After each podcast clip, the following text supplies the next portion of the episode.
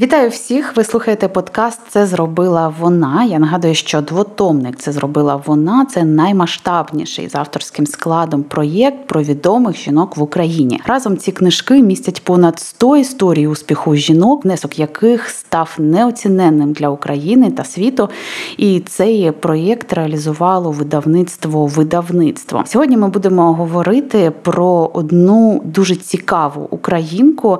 Її звати Світлана Герасим. Семенко. Вона астрономка, і ми розкажемо далі її історію. Я перед цим представлю нашу гостю, спікерку. Це Міра Київська. Вона авторка статті про Світлану Герасименко, і також вона є головною редакторкою видання Букмоль. Міро, вітаю! Вітаю всіх вас, зокрема.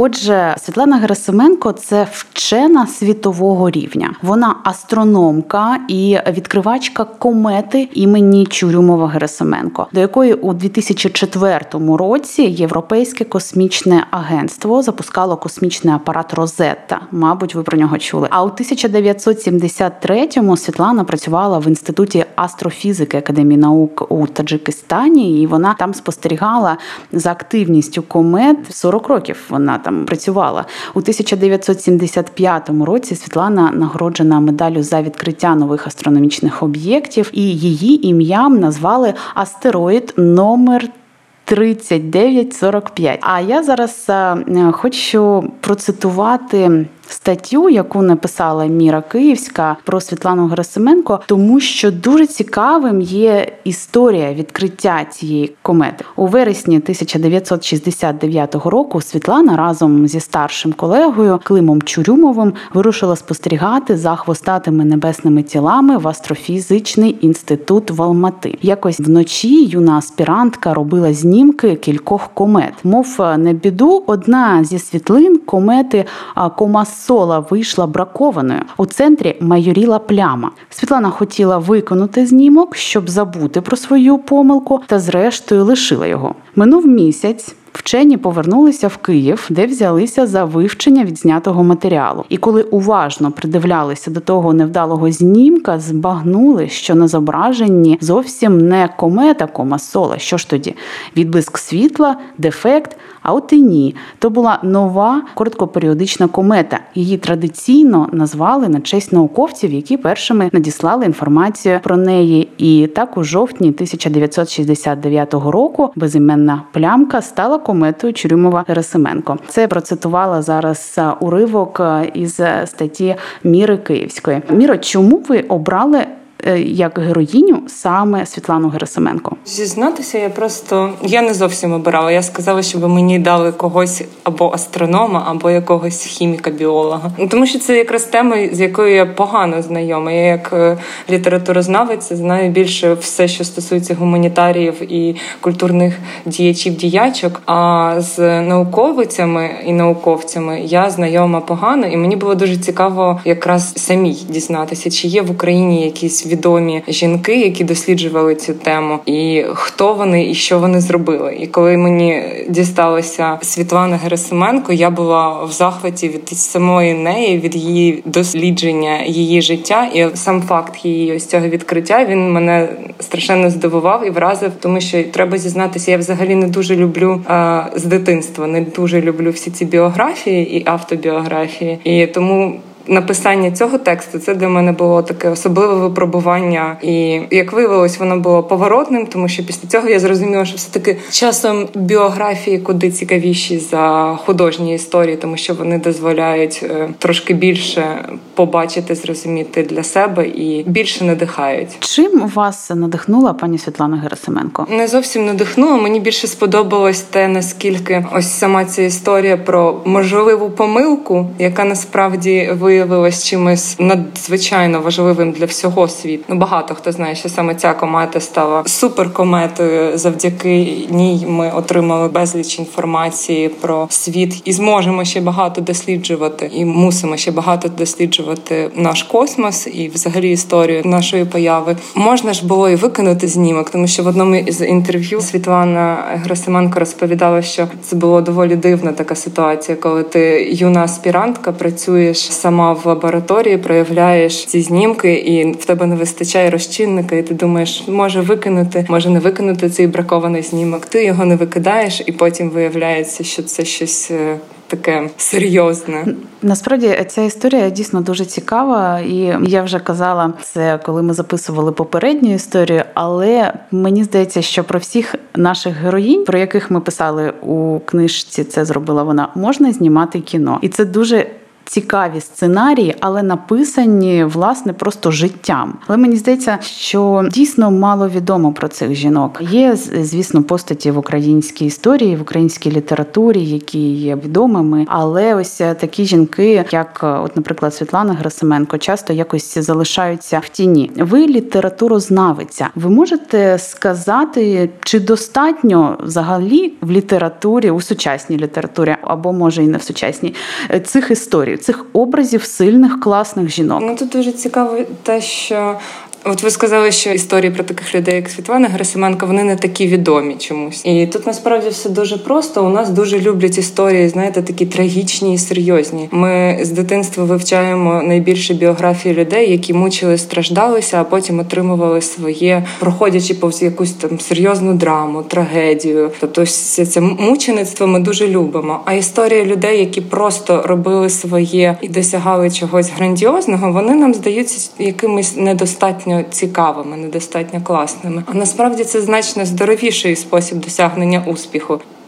Відносно оцінки цих видань це зробила вона, хоч я і літературознавиця, але все-таки мені дуже подобається вони саме тим, що це настільки велика кількість героїнь і дуже багато різних історій, досвіду, досвідів досягнення успіху чогось. Тут, звісно, є дуже багато історій, де присутній трагізм, який ми так обожнюємо, і весь цей патетичний пафос долі стражденної. Але дуже багато історій, в яких які показують, що ти просто можеш віддаватися повністю своєму захопленню, і це буде давати свої результати.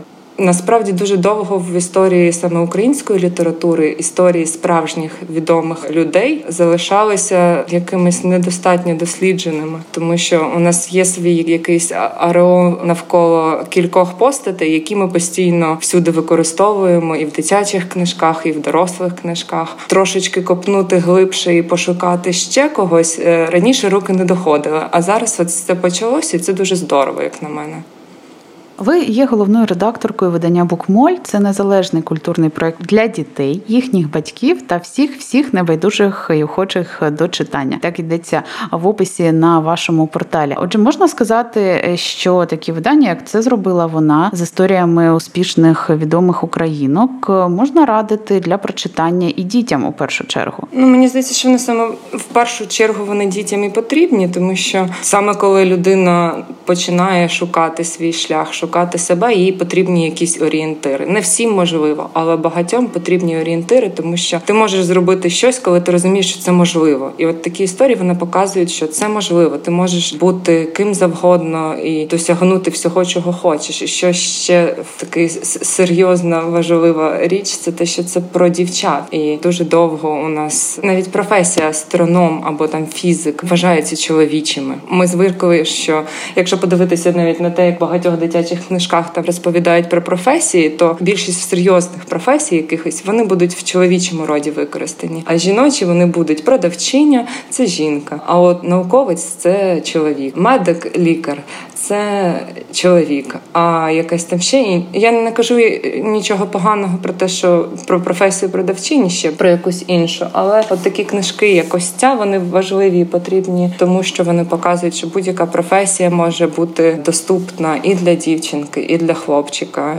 Такі видання вони про дівчат, а чи для дівчат? Чи можна говорити, що хлопчикам теж цікаво і корисно читати такі книжки? І, взагалі, мені цікаво вашу думку почути, чи правильно ділити літературу на дівчачу та хлоп'ячу? Ну, ми знаємо, що стереотипно дівчата полюбляють якісь казки про принцес, а хлопчики фентезі. Ну, ми звикли так думати, але ж насправді це ж не завжди так. Я дуже не люблю цей поділ на хлопчачу дівчачу літературу. І, зокрема, ось ця книжка це зробила вона. Вона дуже корисна і для хлопців. Вона цікаво написана. Там є цікаві герої, персонажки, які цілком реальні, і деякі з них чимало з них вони живі. і З ними можна навіть поспілкуватися, що взагалі прекрасно. Уявіть собі, ви читаєте книжку про людину, і ви можете їй написати у Фейсбуці або написати листа на емейл. Я думаю, що в дитинстві я б за таке багато віддала. Але сам поділ актуальний, якщо йдеться про деякі книжки, і то він актуальний так на 60%, тому що і хлопчику корисно інколи прочитати книжку про те, як дорослішують дівчата, щоб розуміти ближнього свого. Тому якісь книжки, звісно, цікавіші дівчатам, тому що там головні герої дівчата. Якісь книжки цікавіші хлопцям, тому що головні герої хлопці. А нам е, зрозуміло, що важливо з головним героєм дзеркалитися, якщо йдеться про художню літературу. Тобто бачимо в герої більше себе і себе більше в герої, якщо він з тобою схожий. І стать це така примітивна схожість. Але це, як на мене, взагалі дуже поганий стереотип, і на щастя він поступово руйнується. Дуже багато книжок про принцес роблять цікавими, справді з цікавими персонажками, і тому їх читають і хлопці, і дівчата. І дуже багато хлопчачих книжок в лапках хлопчачих читають дівчата. Це взагалі доволі смішно, тому що якщо подивитися на взагалі художню літературу, дуже довго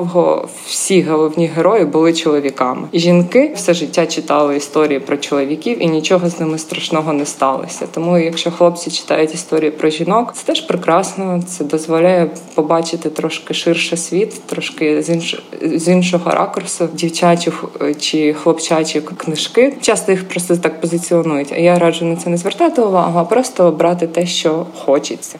Я от зараз е, намагаюсь згадати зі свого дитинства, скільки було головних героїк в тих книжках, які мені читали, а потім я читала сама. Не з принцес, так а от е, щоб щось інше. Ну, може, може, я згадую, Пепі довга панчоха була. От вона така крута дівчинка була, яка сама вирішувала, що їй робити, і не чекала, поки принц прийде і врятує її. А хто ще Роня розбійниця? Ну, в принципі, Астрид Лінгрен зробила найбільше. Вона зробила найбільше персонажок, які були цікаві дівчатам. І якщо позапитувати більшість дорослих вже жінок, які в них були улюблені персонажки, це не будуть е, попелюшки або там білосніжки. Це будуть якраз там Роні розбійниця, Пепі довга панчоха.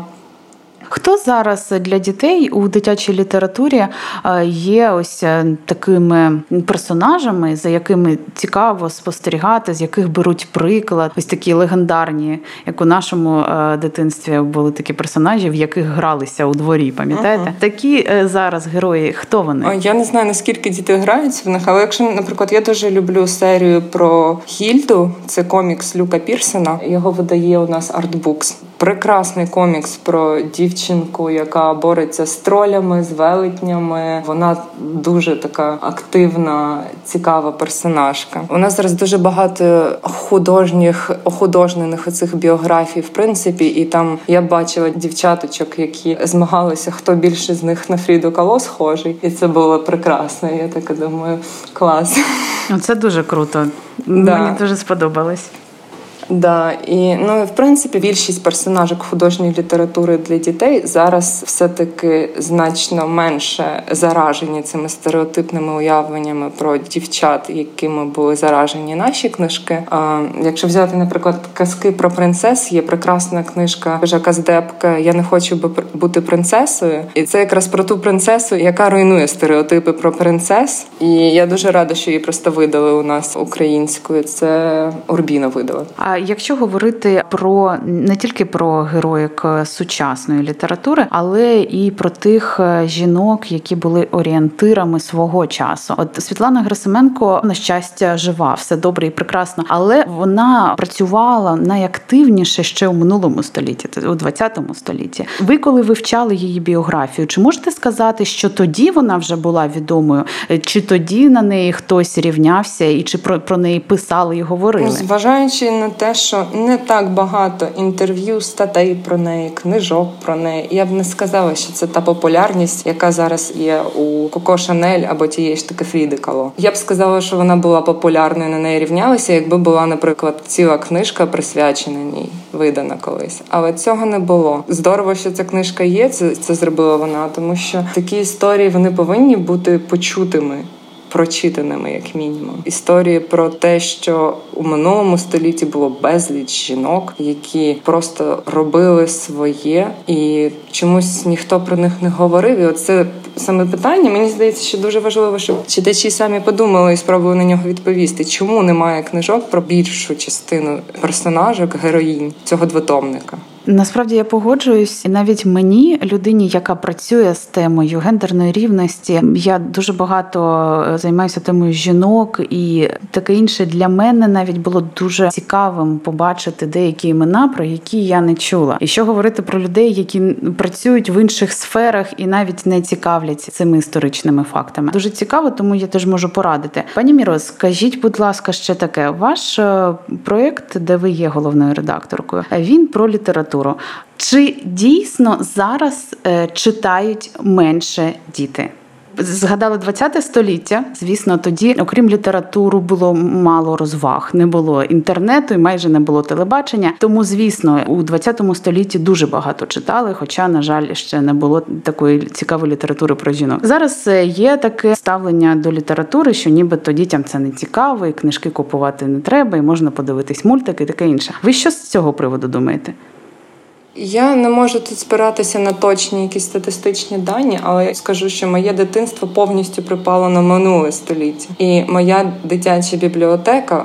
А я читала багатько, була значно меншою ніж бібліотека більшості трирічних малюків, з якими ми знаємо, що в них є великі бібліотеки. Я не дуже в це вірю. Плюс е, саме саме читання воно змінюється. Ті самі підлітки вони читають дуже багато. Вони читають просто в інтернеті і не завжди художню літературу. Але якщо, наприклад, гортаючи інстаграм якоїсь людини, якогось блогера, ну це можна порівняти з читанням біографії, наприклад, але але Борисівни, там можливо хтось в минулому столітті читав ці самі підлітки, фанатіючі. Тому мені здається, що навіть навпаки, підлітки і діти сучасні читають значно більше ніж ми раніше. Сама дитяча література в Україні це найприбутковіша сфера, найактивніша сфера книговидання. Дитячих книжок з'являється більше ніж будь-яких інших. Їх купують значно більше ніж будь-які інші. І і фікшн, і нонфікшн. І дуже багато моїх знайомих, моїх однолітків, вони в дитинстві не читали. Ну я просто ще спілкуюсь, звісно, з е,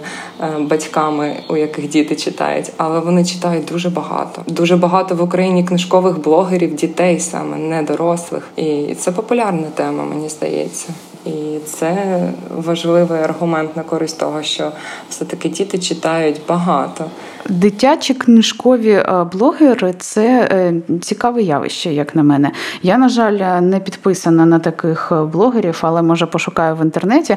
Кого порадити читати? Я зараз в голові маю лише Аніта Букс і Нікіта Букс, тому що я запам'ятала. Я у мене погана пам'ять на імена блогерів. Так а чим особливі ці блогери? Що вони роблять? А вони читають книжки, оглядають їх, розігрують книжки, безліч підписників, купи лайків, тобто їх теж читають читають.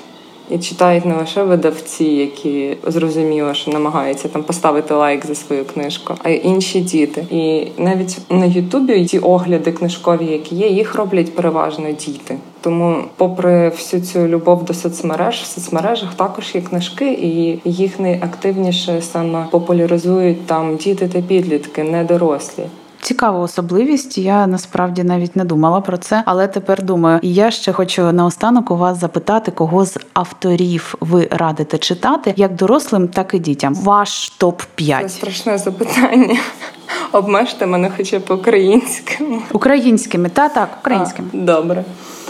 А, Так. Я раджу Валентину Вздульську читати. Хай буде Оля Купріян. Боже, ви мене поставили в ступор. Серйозно. Давайте топ-3. Ні, мене просто потім письменники б'ють. а, Ні, хай ще буде Грася Олійкова. Мені дуже подобається це нова ілюстраторка, яка робить прекрасні книжки і картинки. Хай буде Оксана Була і Катерина Міхаліцина. Я так е, почула, що ви назвали всіх жінок. Це випадково або не випадково. Або Насправді, не випадково. Більшість, Більшість українських е, дитячих авторів це жінки, і це смішно. Знаєте чому? Тому що більшість англомовних авторів це чоловіки дитячих. А чому так? В чому це така? О, я не знаю. Мені здається, що це прекрасне поле для дослідження когось, хто вивчає гендерні студії, не соціології вчиться. Взагалі цікава тема. Чому саме в Україні дитячі автори це жінки? А от, наприклад, в Сполучених Штатах майже всі чоловіки. Треба дати цю е, ідею для е, наших експерток на вивчення. Е, Дякую дуже. З нами була Міра Київська, це головна редакторка видання Букмоль, е, людина, яка створила статтю про відому астрономку українку Світлану Грасименко. У виданні це зробила вона. І ви слухали наш е, подкаст. Мене звати Вікторія Єрмолаєва. Дуже хочу вас попросити ставити лайки, вподобайки і ділитися з друзями цим подкастом. Якщо ви слухаєте його на Apple Podcast, ви можете там лишити відгук. І також я запрошую вас на сайт повага.org.ua. Там можна знайти ще більше цікавих статей, інформації і подкастів про відомих українських жінок. Тож ще почуємось на все добре.